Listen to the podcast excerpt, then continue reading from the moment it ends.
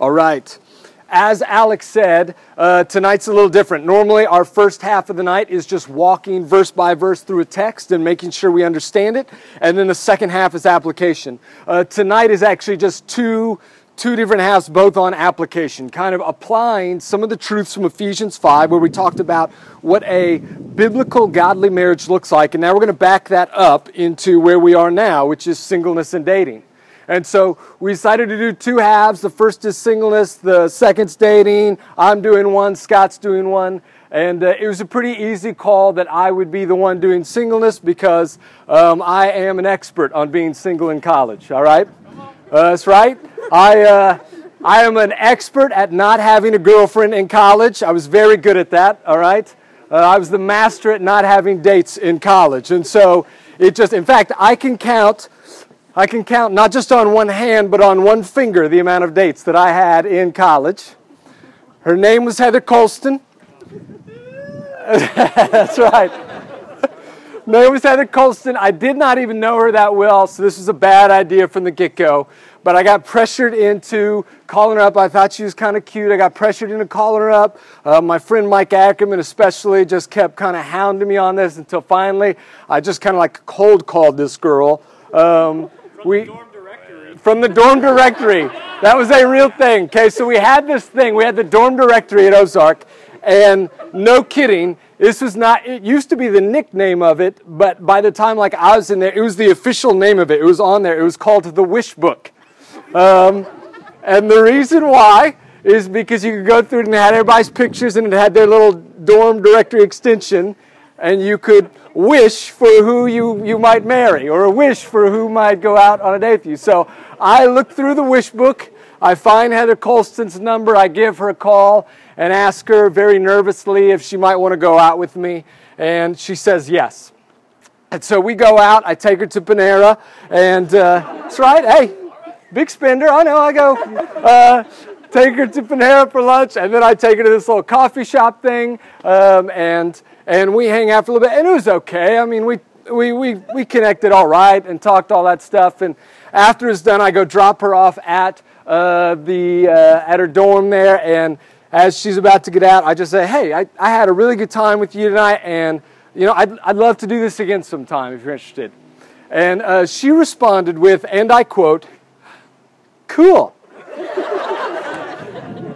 Which like I know, I know all the girls you're getting it right, but just for any of you guys who might not be totally getting that, let me just translate. All right, uh, if you ever ask a girl out on a date and she responds with "cool," okay, that's translation. The translation there is, um, "I'm trying to be nice to you, but please don't ever ask me out again, weirdo." Okay, so that was that was my one date in college, um, and that's why I am so uh, so qualified to talk about singleness here tonight. And because I'm qualified to talk about singleness, uh, what I want to do tonight is I'm going to tell you why you are single. Each and every one of you. I'm just going to go up to you and tell you the specific reason why you are single. To, no, uh, that would be the worst night ever. So you guys like, I am getting out of here. Um, uh, no, I'm not going to talk to you about the reason you're single. I'm going to talk to you about the purpose for your singleness. Why singleness exists why it is that God didn't like make us to just automatically have a mate from the moment we're born. There's a reason that you start life single and that you spend much of your time single before it gets to that point. And so I want to talk through that with us a little bit tonight. Um, I'm going to talk to you about two major reasons. But before I share these purposes for singleness, I want to share with you just a little bit of a, a secret about singleness. It's one that a lot of people don't know and that is that singleness is a really, really good thing.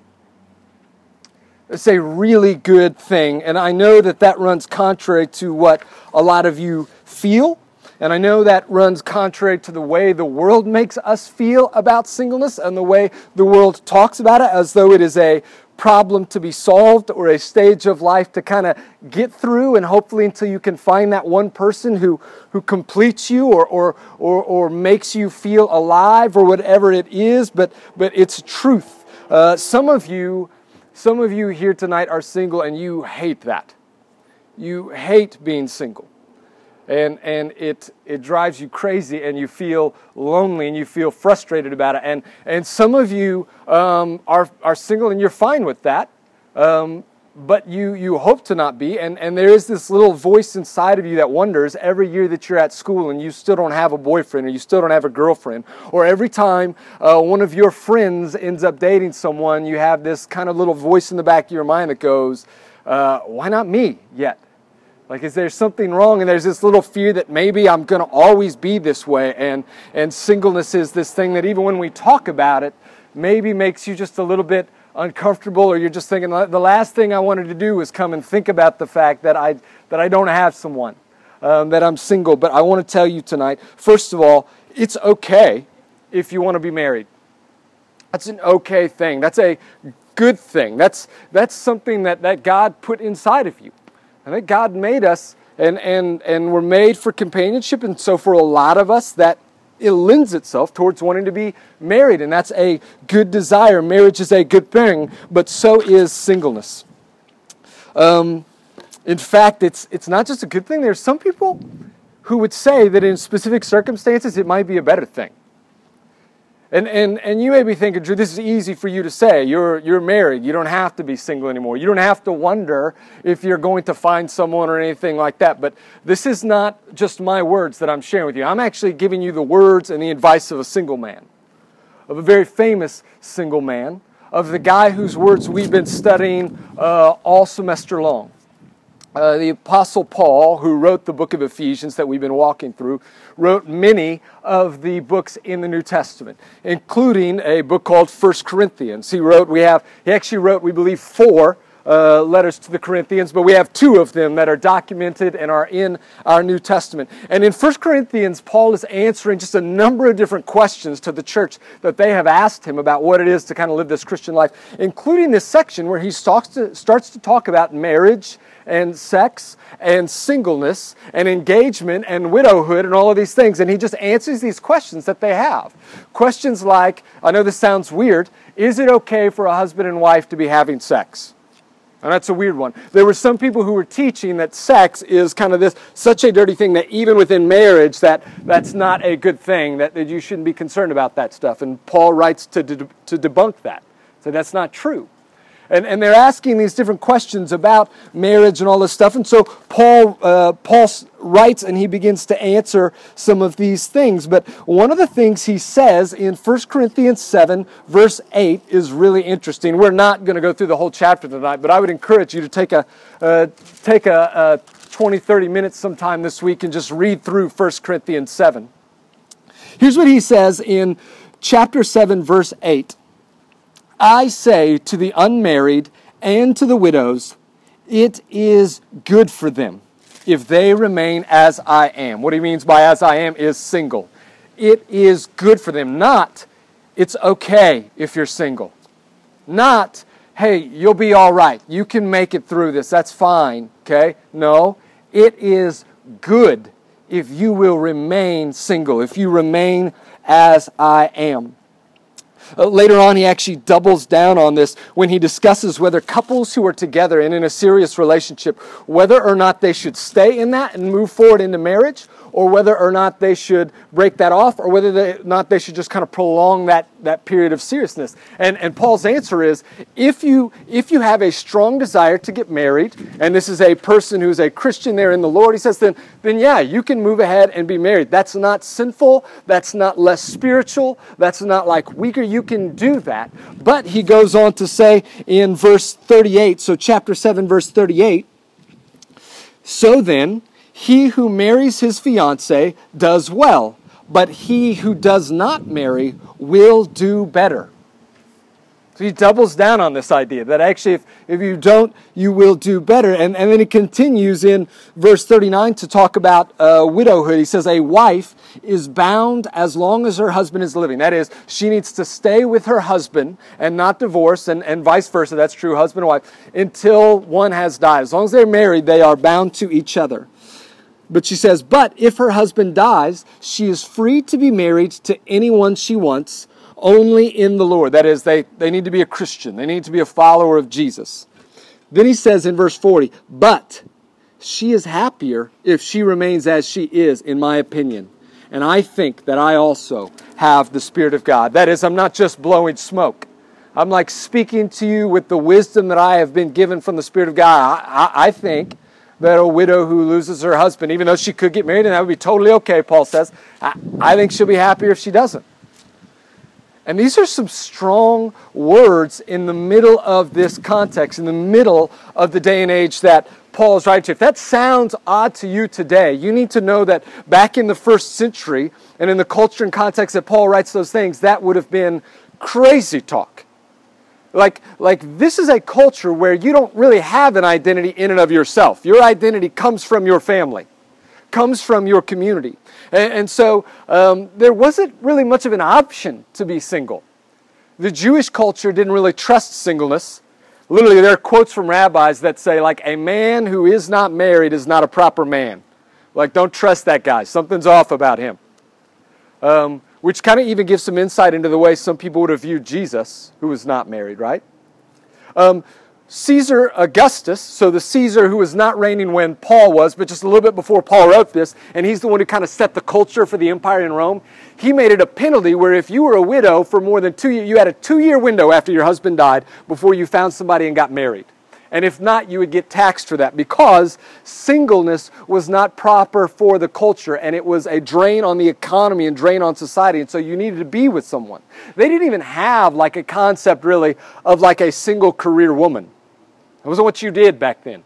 If you were a man, you were supposed to um, marry and pass on the family name. If you were a woman, you were supposed to marry and bear legitimate children and be a mom. That's, that's just what you did. And here Paul is in the middle of this culture and saying, you know what? If you don't get married, not only is that okay, that's good. And we don't have time to get into all of this. I'll just, I'll just give you kind of the Cliff Notes version. You'll, read, you'll see it if you're in chapter 7. But, but Paul's main reason behind that is because you're not like the rest of the world who defines themselves by their situation. Oh, I'm married and that makes me who I am. Oh, I've got this husband, I've got this job, I've, that's what makes me who I am. Paul says, no, no, no, that's none of us. Jesus defines you first and foremost. Jesus is the one who makes you who you are, who makes you important, who makes you valuable, and therefore you don't need a relationship to have identity, to have value or worth. And so Paul is able to say that in the middle of this text. But why does Paul think that singleness is not just okay, but even good? Why can singleness be a good thing? What is the purpose of singleness? Um, here's the answer. Here's why you are single. And by the way, even if you're dating someone right now, this applies to you because yes, you are a couple, you are with someone, but, but technically, legally, um, you're, you're single. And, and in the eyes of God, until you're married, you're single. And so the things that we're going to say tonight applies to you just as much. Here's the first reason why you're single it is so that God can grow you. You're single. The reason you have a period of singleness is that you can be grown up by God. Um, last week you heard Scott say this phrase. He said it towards the end marriage is for grown ups. Marriage is for grown-ups. And by that, he wasn't saying that, well, if you're not married, it just must mean you're not grown up yet, or, you know, everyone who is married is grown up. No, there, there are plenty of single people who are very grown up and mature. There are plenty of married people who are not grown up and ready for those things. But he says marriage is for grown-ups. What he's saying is that marriage is too important of a commitment. It is too big a deal to enter into without a certain level of maturity. Or the word that he used and that we're going to break down tonight is wholeness without wholeness, marriage is something that, that should not be entered into without a certain level of wholeness. This is a word that we borrowed. You heard him use this guy's name several times last week, Randy Garris. We borrowed this word from Randy Garris. And he talks about wholeness being basically the ability to stand on your own two feet, the ability to be who you are um, no matter what comes your way, to stay steady. Actually, Ephesians 4 talks about this that when we grow up and mature, that we will no longer be infants, tossed to and fro by every wind of teaching and by every kind of doctrine, but that we're able to be steady in the middle of whatever life throws at us. That's kind of the idea of wholeness and what he's getting at. Um, the reason we want to make sure that we come to marriage with wholeness and maturity is because when you marry, you are bringing someone else into your world, and so your problems become theirs. Your immaturities become theirs, and it has a potential to do a fair amount of damage um, if we if we don't come to marriage with wholeness. So. Here's how we define wholeness. These are, again, from Garris. He gives five things. And truthfully, there's probably a number of things that we could talk about. But here are five things that Randy Garris gives that says, hey, this is what wholeness looks, at, looks like. The first is this uh, contentment. A person who is whole is content specifically with who they are. They are comfortable in their own skin.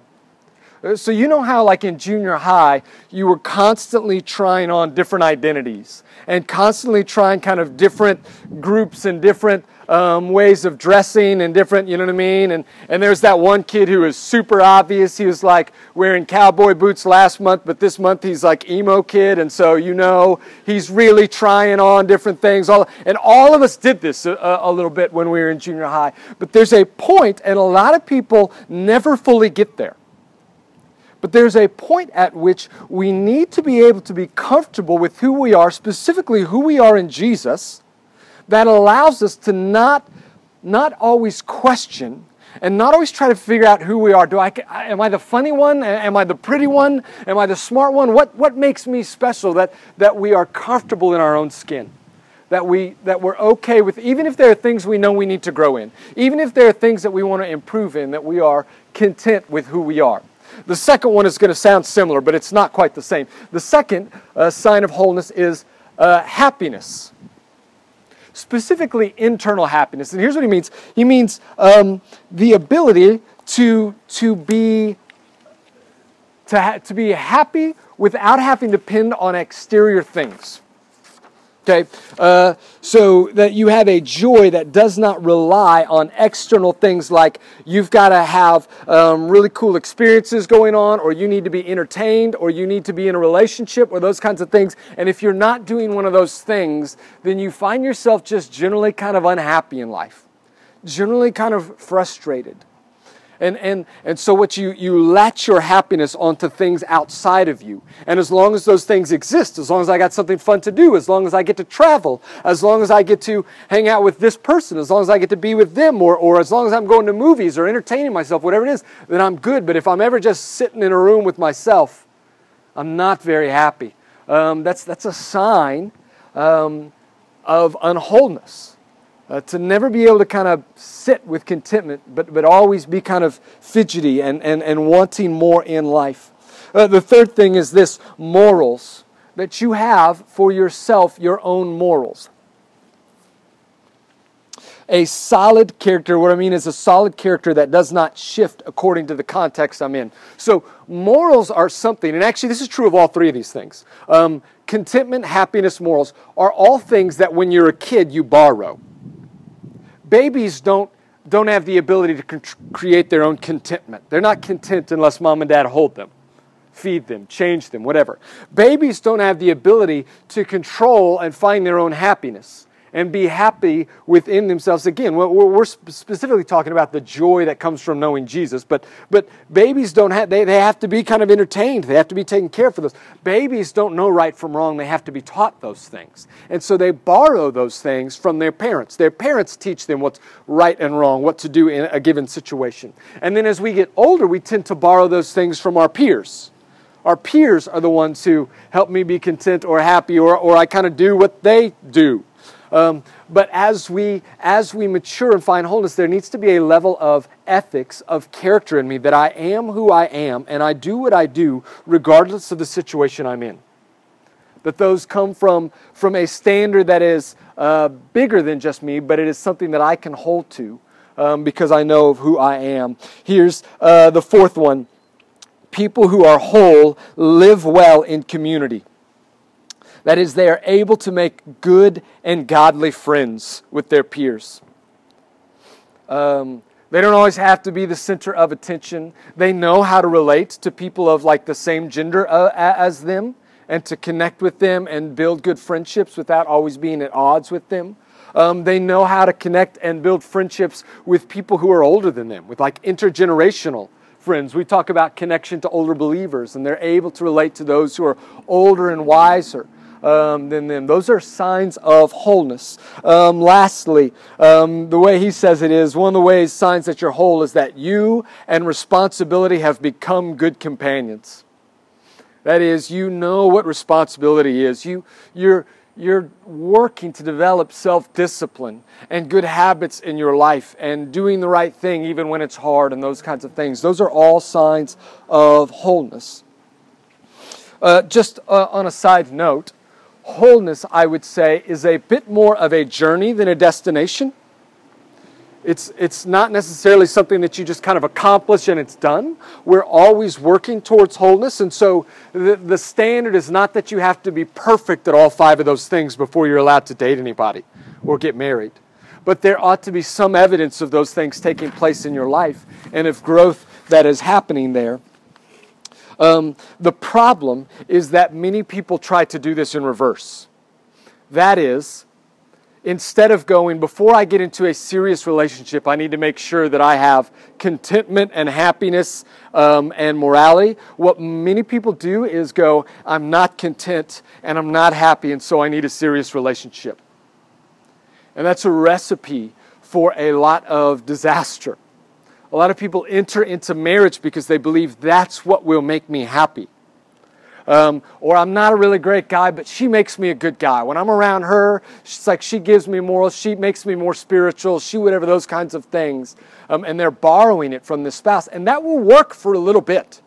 To enter into a serious relationship to find happiness, it will work for a short period, but it will not last long. Let me give you a bit of a principle on, uh, on life and singleness and marriage. Here it is Single you will be married you.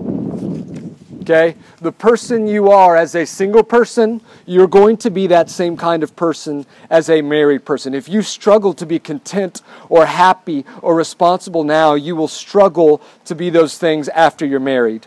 Marriage is not a magic threshold where, all our struggles go away and we become mature. I see a lot of guys who have bought into this lie that, yes, I struggle with lust and I struggle with pornography and I struggle with sexual temptation, but if I just get married and then I've got like a healthy outlet for that, then I'll be fine. And that's, that's a lie. It's not going to make those things go away. If you, if you refuse to put those things to death now, they're not going to go away when you're married.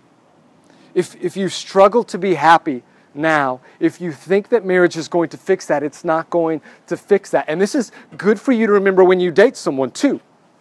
If the guy or girl that you're interested in does not really have much desire for God's word or community or serving others, don't expect that that's going to magically appear once you marry them single you will be married you. Now, I know Scott said last week that we all change, that we're all different, that we're not the same person we were when we were married. That's true when it comes to things like personality and interests. But what I'm talking about is character and maturity. And those things, yes, God can continue to grow a person. But if you wait and have to do all that growth once you're in marriage, you can sometimes do you could save yourself a lot of heartache and you could save your future spouse a lot of heartache and hurt by allowing God to work those things in you before you're married rather than having to learn all those lessons once you are married. married. Uh, God can use marriage to grow us, but it's not magic, it's a process. So use your singleness as a time to allow God to lead you towards wholeness. Okay, that's my that's my longer one. This next one will be short. All right. Um, so the first thing is you are single so that God can grow you. Here's the, here's the second one. You are single so that God can use you. And this is Paul's big point, actually, if you read the rest of 1 Corinthians 7. One of the main reasons he says that singleness can be so much better is because it frees us up to be used by God for different things. Here's what he says in verses 32 through 35. He says, the reason I'm talking to you about singleness, the reason I think that that could be a good option for many of you is because he says, I want you to be without concerns. The unmarried man is concerned about the things of the Lord, how he can please the Lord, but the married man is concerned about the things of the world, how he may please his wife. And his interests are divided. The unmarried woman or virgin is concerned about the things of the Lord, so that she may be holy both in body and in spirit. But the married woman is concerned about the things of the world, how she may please her husband. I'm saying this for your own benefit, not to put a restraint on you, but to promote what is proper, and so that you may be devoted to the Lord without distraction. So, Paul does not think that marriage is a bad thing. You cannot read what he said in Ephesians 5 and think that marriage is a bad thing. He has a high view of marriage is this amazing, beautiful thing that God uses to show the love between Christ and the church. It is a big and glorious thing to Paul. But Paul says, let's just do the simple math. The time and energy, I only have so much time and energy in my day, in my week, in my lifetime. And the time and energy and emotion that I put into serving my wife, which I should do, but the time I put in towards that means that there is less time and energy and emotion to give towards kingdom things, to give towards serving others, to give towards ministry. And so I ought to serve my wife. I ought to love my wife. But Paul says just recognize the limitations that that will put on you and your ministry and your ability to serve. Um, when I was in college, I was able to spend every summer between my college doing different things in ministry. I, I, spent a summer spending some time in Thailand and in India with some missionaries, getting to learn from and serve a little bit there. I spent a summer here actually interning with the youth ministry program at Sunnybrook. I spent a summer over in Turkey working with a, a missions organization there. That's not something that I can just pick up and do now as much as I'd like to, if I felt this conviction, if I felt, man, I, they could really use me over there, I could really go help, I, I can't just pick up and go do that for a summer.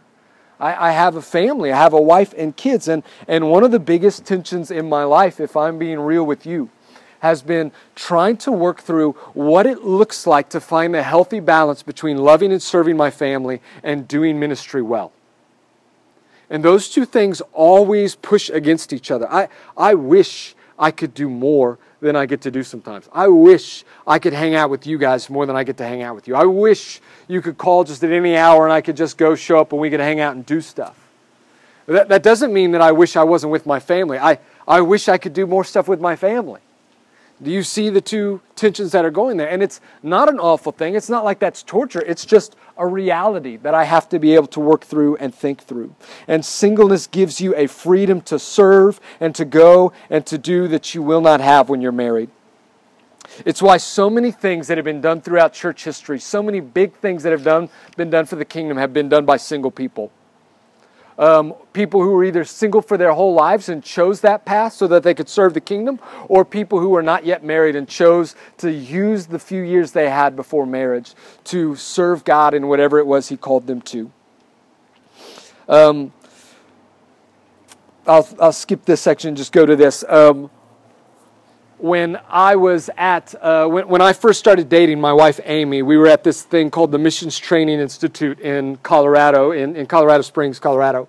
And, uh, and we had just kind of entered in this relationship and we knew that it was going to be pretty serious because we were both planning on going overseas to the mission field. And so we knew we were going in the same path and so it was going to move quickly. And when you're at mti you're paired up with these mentors who used to be missionaries on the field. I was i was paired up with this guy by the name of robin who uh, who was a south african missionary and he had been married later in life and, uh, and I, when I talked to him about how I was entering in this relationship with Amy, and, and he was very excited for me and thought that was awesome. And he said, I just want to give you this one piece of advice. And that is, he said, take advantage. Said, the clock is probably ticking now. You're probably going to be married sometime in the next year or two. So take advantage of every moment you have left as a single person to get to know the Lord better and better.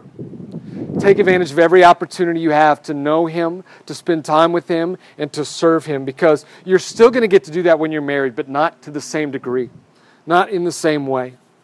And, and I've, I've had that in my mind and, and thought about that a lot.